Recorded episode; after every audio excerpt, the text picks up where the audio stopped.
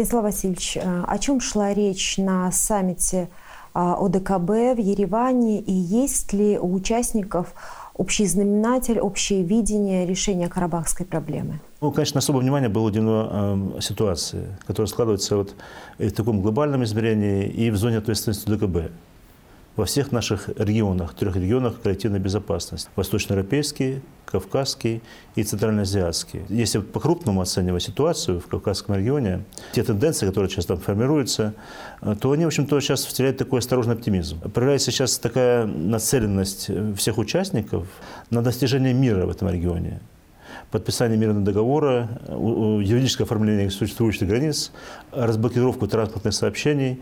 И, в общем-то, по этому пути идут страны этого региона. Это очень хорошо. Но, с другой стороны, ситуация очень непростая. Прежде всего, это на, на границе Армении и Азербайджана. Там практически ежедневно э, происходят перестрелки. И даже вот вчера мы там были, да, по мероприятия, и все равно были перестрелки на границе. Сложная ситуация.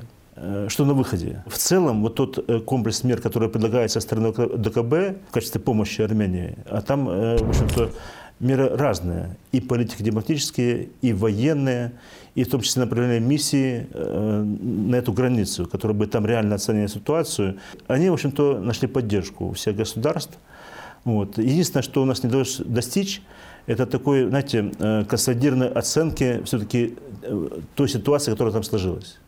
ОДКБ – это военно-политический блок. Но готовы ли страны-участницы ОДКБ отражать э, гибридные атаки, которым, безусловно, подвергаются сейчас все наши страны? Об этом говорил и президент Лукашенко, и говорил об условиях, которые помогут существовать ОДКБ. Как вы оцениваете его выступление? Готовы ли ОДКБ э, к отражению таких атак, гибридных атак? где присутствуют разные формы воздействия, да, и чисто военные, и э, санкционные экономические меры, там, и информационное, и политическое давление, да, все это в комплексе.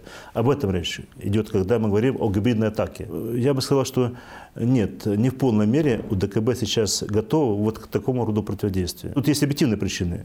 Ведь наша организация, она изначально создавалась как чисто военная политическая организация для отражения военных угроз Э, безопасности наших государств. В течение этих 20 лет, конечно, прошла очень сильная трансформация. Мы все больше превращаемся в такую комплексную площадку обеспечения безопасности наших государств. Это не только военная угроза, это угроза террористического характера, это и наркотрафик, это и преступность, в том числе в сфере ИКТ. То есть растается сфера э, взаимодействия наших государств и сфера деятельности нашей организации, от ДКБ. Это правильно, это соответствует вот тому вопросу, да, вот готовы, мы еще не готовы. Но к этому мы идем, по сути дела. Это вот если попытаться ответить коротко на этот вопрос. А то, о чем говорил наш президент, о применении ядерного оружия, вообще о разговорах, которые пошли о возможности применения ядерного оружия, о биологических лабораториях, вот э, вы по этому поводу что думаете? Что касается применения оружия, ну, у нас только одно государство э, из государств-членов ДКБ имеет ядерное вооружение, Российская Федерация. Вы прекрасно знаете, что э, законами, доктрина, прежде всего, военная доктрина Российской Федерации, она предусматривает, в каких случаях применяется это ядерное оружие. Вот. Но вместе с тем, я, допустим, считаю все-таки, э, что даже в этой нынешней непростой ситуации, очень сложной, напряженной, да, но это исключено. Э, при том понимании, наверное, всех участников, не только России, а всех других участников, да, и субъектов политики мировой, э, возможных последствий, катастрофических последствий э, таких шагов применения ядерного оружия. В этом плане, что я исключаю вот, возможность применения ядерного оружия вот, в нынешних условиях. Что касается био, биологических лабораторий, мы этой темой не занимались раньше вообще. Но сейчас, конечно, видим, что тут складываются определенные угрозы, и мы в этом году э, открыли себе уже в правом своем поле возможность заниматься этими вопросами.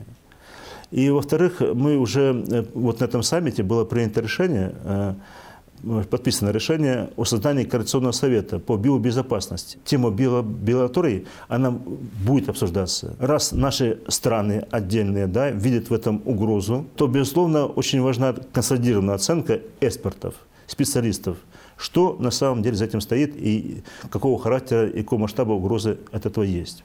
В 2023 году председательство ОДКБ переходит к Беларуси. Какие планы у нашей страны в организации? И что бы вы сказали критикам, которые частенько бывает так, что говорят, что, может быть, организация не нужна? Мне кажется, очень своевременно и э, адекватно ставится вот в качестве приоритетов задача по урегулированию вот всех существующих конфликтов в зоне ответственности ДКБ. Мы не должны, знаете, так вот, как бы так говорить, что это ну, вот, дело самих государств и прочее. Нет, тут выставляется наоборот, что это наша общая задача, чтобы в зоне ответственности ДКБ мы достигли мира. Если перспектива у ДКБ, ни капли сомнений в этом нет. Особенно если вот такие приоритеты мы будем ставить перед собой и работать по ним, то, то организация будет востребована, мне нет сомнений.